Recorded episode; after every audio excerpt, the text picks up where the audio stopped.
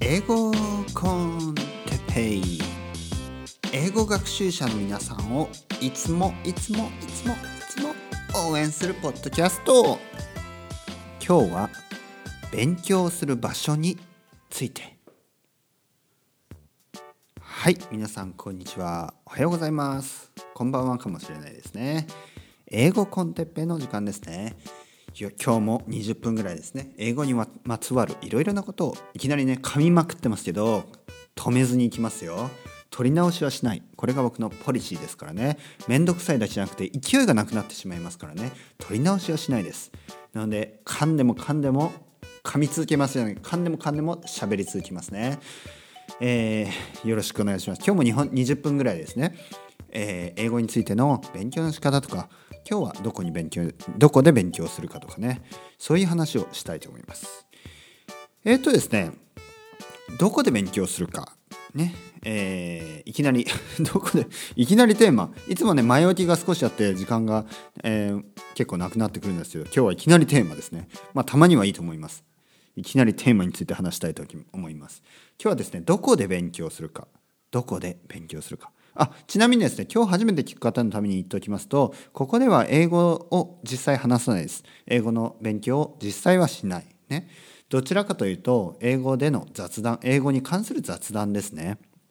とはいえどもとはいえどもですね。とはいえども英語に関する雑談とはいえどもあの現実的で非常に現実的で、えー、皆さんを混乱させることのないようにどちらかというと混乱している皆さんを混乱している方をまっすぐともう勉強英語の勉強するためには英語を勉強するしかないよってそれを伝えたいがためのね、えー、ポッドキャストです。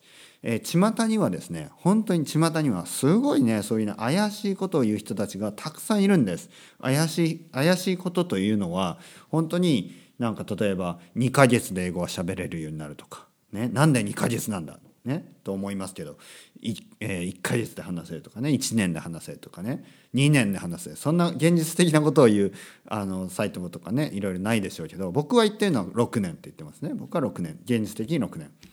まああのある程度のレベルでいいんだったら3年。それぐらいです、ね、とにかく1年以上は絶対かかりますね。2年。2年でも少ない。ね。よくオーストラリアとかカナダとかに留学して1年経って戻ってきた人はまああんまり話せないです。話せてるけど本人はあの話せてると思っていてもはっきり言ってですね まあまあ冷たい言い方かもしれないですけどビジネスでは使えない、ね、それぐらい。じゃあやっぱ6年勉強して6年しっかり例えば6年海外にいてとかまあその人は話せてますね確実に話せてる。うん、まあ日本国内にいても6年勉強してれば話せるようになります。えー、それでですね、えー、と何の話をしているかな、えー、巷にはねいろいろあの怪しい教材とか怪しいブログとかね怪しいというのが僕は言うにあの本質からあまりにずれてるからです。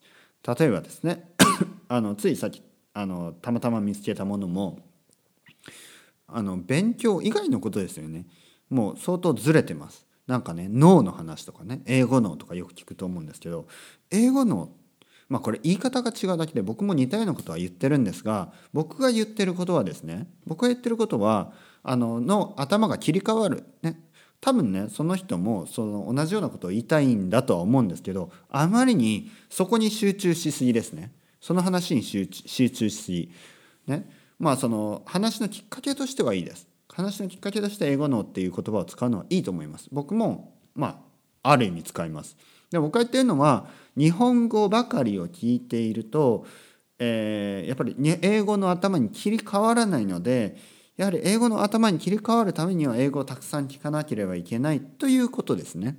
うん、ということはある意味日本語はシャットダウンシャットアウトして英語をたくさん聞かなきゃいけない。ということで英語と日本語が交互に出てくるようなポッドキャストや英語と日本語が交互に出てくるような YouTube チャンネルで英語を勉強するのはあんまり良くない。まあ、同じ理由で基本的に日本語で書かれている英語のテキストブックも良くない。というのが1時間勉強したところで英語に切り替わらないんですよ頭が。ということで英語を勉強するためには英語だけで書かれた教科書。ね。僕はいつも言ってるように English Grammar in Use シリーズだったり英語を聞きたければ Luke's English Podcast を聞いたりね、え、チャンネルを見たければ、え、たくさんあります。イギリス人の先生アメリカ人の先生が作ってくれた英語の学習ポッドキャスト、えー、YouTube チャンネルたくさんあります。それ以外でも英語だけで話されている YouTube チャンネルはすごいいっぱいあります。なのでおすすめは吉祥寺 ELCT.com こちらのブログの方にも上げてますのでぜひぜひ見てください。では戻ってね戻って今日のテーマについて話したいと思います。今日のテーマはですねどこで勉強するか、えー、英語の勉強どこでするのか、えー、皆さんが、えー、小中高とね大学まで勉強した人も多いかもしれないですけど勉強する時どこで勉強しますか？勉強は机で座ってしなさいと。お父さんお母さんにね、え、おじいちゃんおばあちゃんかもしれないけど、え、教わる教わりますね。そういうふうに言われます。常に言われます。勉強は座ってしなさい。自分の机でしなさい。英語の勉強に関してはこれは大間違いです、えー、自分の机に座って勉強するだけでは英語を話せるにはもちろんならない。まずならない。まずならない。大事なのはですね大量のリスニングとそしてある程度のスピーキング。これで話せるようになります。で大量のリスニングをするためにはいつも言うようにポッドキャスト。これが一番ですね。じゃあ例えば Luke's English Podcast を僕がおすすめする Luke's English Podcast を聞く。聞くとして自分の部屋のね自分の机に座って聞く。これ可能ですか？まあ僕は無理です。少なくとも僕は無理。ね僕は無理。なぜかというと眠くなります。ね絶対眠くなる。椅子に座ってね机に向かってねこうポッドキャストをこうイヤホンでねこうやって聞いてね多分ねだんだんこう頭を抱えていきます。でこう頭を抱えてこう目の辺りを触り出してねああ眠い。ってなる絶対なります。いくらルークがですね ルーク先生がいくらあの楽しなんかこう面白いことをねなんか興味深いことを話していたとしてもやっぱりその姿勢がですねこの座ってねこれ眠くなります。しかも最近寒いですよね。冬なので寒い。部屋の中に暖房を入れてぬくぬくしてね。あと下手すりゃあのパジャマを着たままかもしれない。ね。もしかしたらちゃんちゃんこみたいなの着てるかもしれない。部屋着ですね。眠くなります。もちろん眠くなる。僕は実際じゃあどうやって勉強していたか。そして僕は今スペイン語を勉強する時にどうやって勉強するか。これを今日話してみたいと思います。僕はですね必ず外に出ます。外に出る。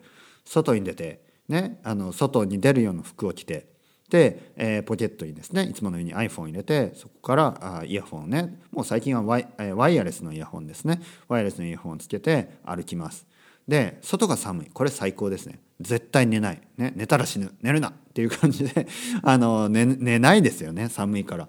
で寝ずに歩きます。じゃあどこまで歩くか。これは人によりますね。スーパーまで歩いてもいいしまあいつもとは違うちょっと遠めのスーパーまで歩いてもいいしスーパーの中ではね僕は結構切ります。じゃないと なんかね集中できないんですよね。買い物何買うかをいつも忘れてしまうので買い物中は切ります。でもまたスーパーから出たらねつけたり。ちょっと遠くのスーパーまで歩けば30分ぐらい時間がねリスニングの時間が取れる。で戻ればまた30分ね、えー、全部で1時間リスニングができます。主婦の方とかね、えー、働いてても休みの日の休みの日はそうやってリスニングを稼ぐといいと思います。リスニング時間を稼ぐですね。あとは図書館まで歩いてもいいと思います。図書館まで歩いて図書館でね、えー、本を借りたり。まあでもここであんまり面白い日本語の本を探してしまうと、えー、英語の勉強には支障が出るので、えー、できるだけですね面白い本は探さずにちょっとねふらっと歩いてあとはまた戻るとかね。とにかく外が寒いので、えー、少しの間だけあの暖が取れればいいのよね。そういう場所にコンビニでもいいですよ。そういう場所にちょっと行って、まあ、あのペットボトルのお茶でも買ってまた外を歩きながらね聞く。これはすごいおすすめです。あとは掃除をしながら、ね、部屋の中にいるんだったら、えー、掃除をしながら、ね、いつもは掃除しないキッチン周りだったりトイレとか。お風呂はねちょっと iPhone が危ないんでお風呂はあのイヤフォンがね濡れないようにして、えー、掃除をしね、もう大掃除、ね、大掃除終わりましたか？もしくは新年のね掃除、ね、控えてますね。そういうので、えー、掃除をしながら聞く。これはねすごい、ね、一石二鳥です、ね、掃除もできるし掃除もねずっとやりたかった掃除もできるし英語も聞ける。これはおすすめです。そして、えーえー、通勤通学ですね。いつも言うように通勤通学の時間、えー、そういう場所で勉強する。あとファミレス。ファミレスもいいですよ。ファミレスだったり、えー、カフェとかねスターバックスとかもいいと思います。でもここではねやっぱりあのリスニングはいいんですがこういう時は逆にですね English Grammar in Use とかを持ち歩きそこでちょっと確認するっていう作業もいいと思います。カフェに行っていつもはねあんまり、目にしないあのグラマーのね文法の本をちょっと見てえー、それでちょっとおさらいをする。これもいいと思います。できれば全て英語で書かれているものがふさわしい。なぜかというと日本語で書かれているものはですねどうしても頭がまた日本語に切り替わってしまいます。なのでできるだけ英語。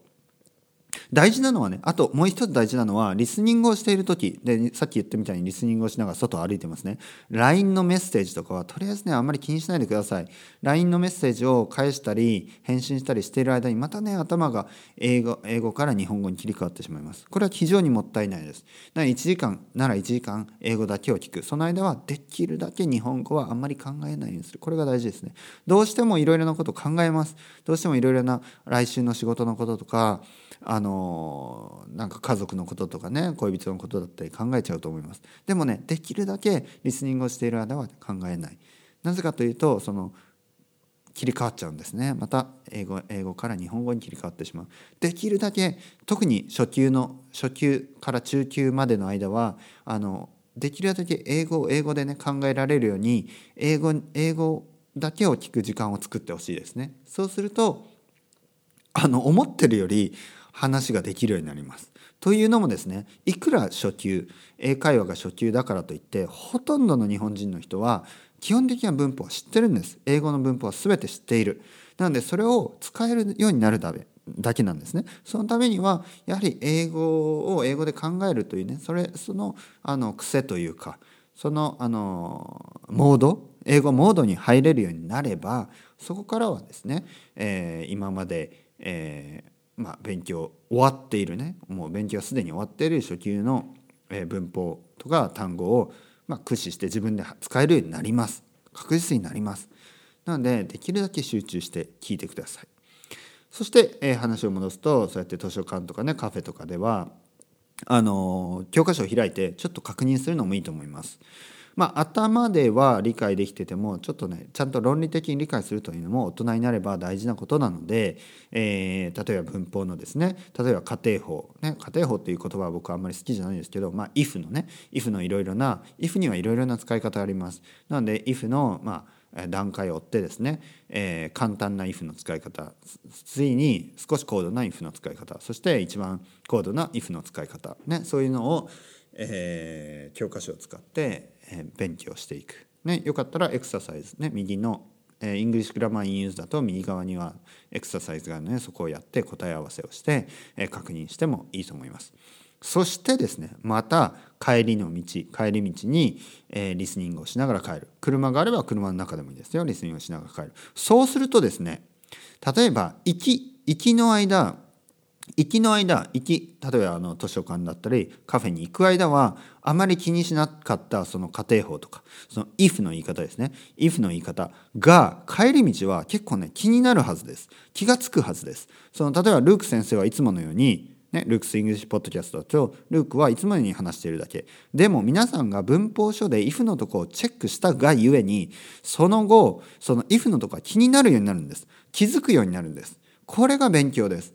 大量の大量のリスニングをしながら時にですねしっかり文法やボキャブラリーにおさらいをする。それによってリスニングのルーティンの質が上がります。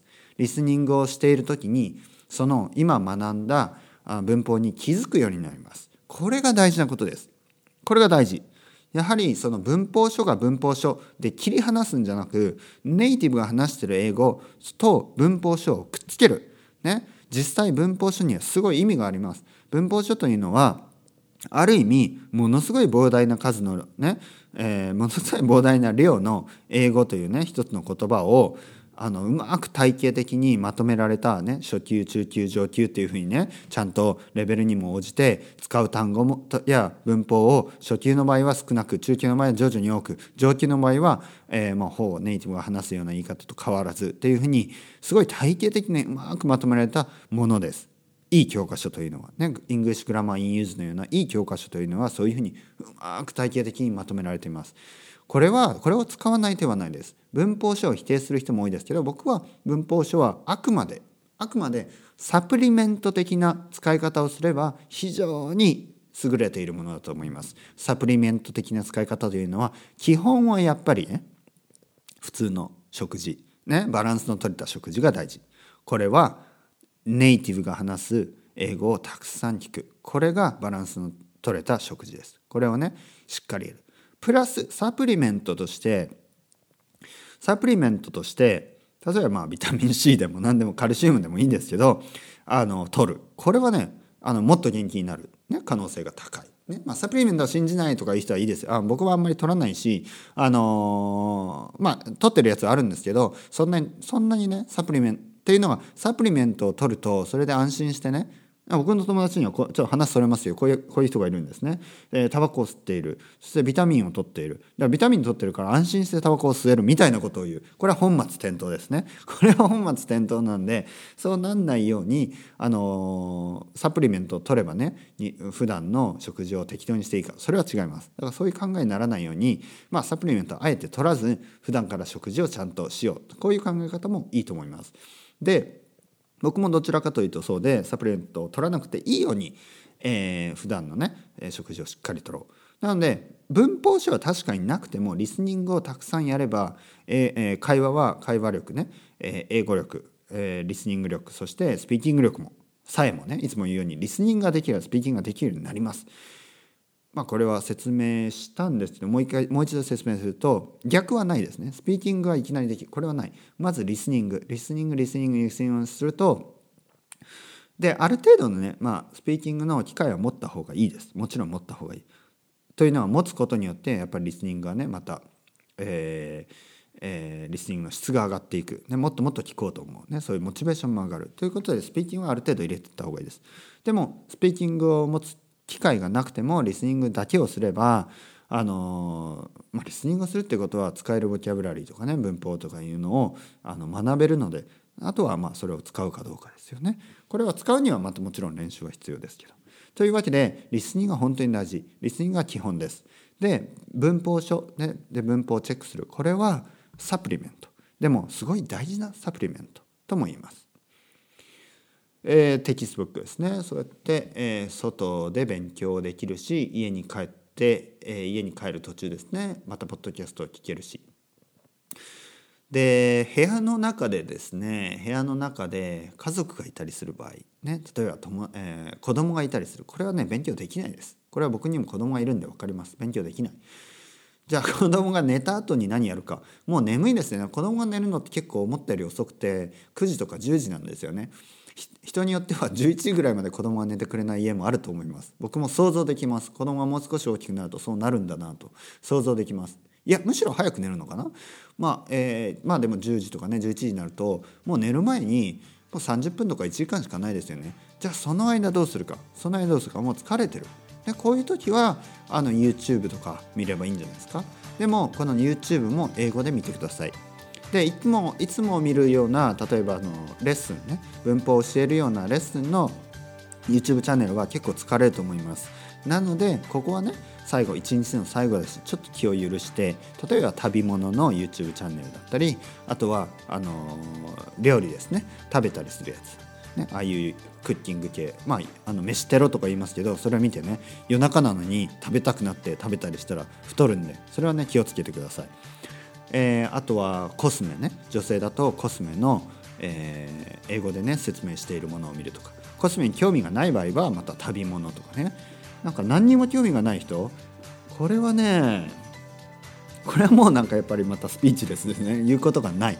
何にも興味ない人はむしろ英語自英語自体勉強しても意味ないんじゃないですかね、えー、意味ないとは言わないけどそうですね。何も興味がないと言われると困っちゃうな。何を見ればいいのかな。本当にそんな人いますか？音楽にも興味がない。あ音楽はですね。音楽はあの音楽自体はですね英語を勉強するのに実はあまり向いてないというのも歌詞はあくまで詩なのであの文法が結構崩れてたりねちょっと逆に混乱させるかもしれないです。なので意外とあんまりね英語をその音楽で勉強するは僕はねおすすめしない。ネイティブの人は結構勧めるんです。でもねこれはちょっと現実が見えてないだけだと思いますね。えー、ネイティブにとってはもう基本が終わってるんでその人たちはあの音楽で勉強すればもっとリズムが身につくとか思うかもしれないですけど全く話せない人にとっては逆にそれはね混乱させるだけなんですね。なのでそういう人はですねミュージシャンのインタビューがいいと思います。えー、YouTube で探せばあの好きなミュージシャンの名前を入れてインタビューって打てばかなり出てきます。あとはあのー、好きな映画監督だったり映画のあの俳優とかね女優のインタビュー。そういうのもたくさんあります、なのでそういうのをたくさん見て聞いてねえー、一日を終われば次の日次の朝はまた Luke's English Podcast を聞いてこうルーティンがうまく回っていくんですね。それでは今日も頑張っていきましょう。英語ね。えー、頑張ってください。それではまた皆さんまた。チャオチャオ。バイバイ。 Hasta luego。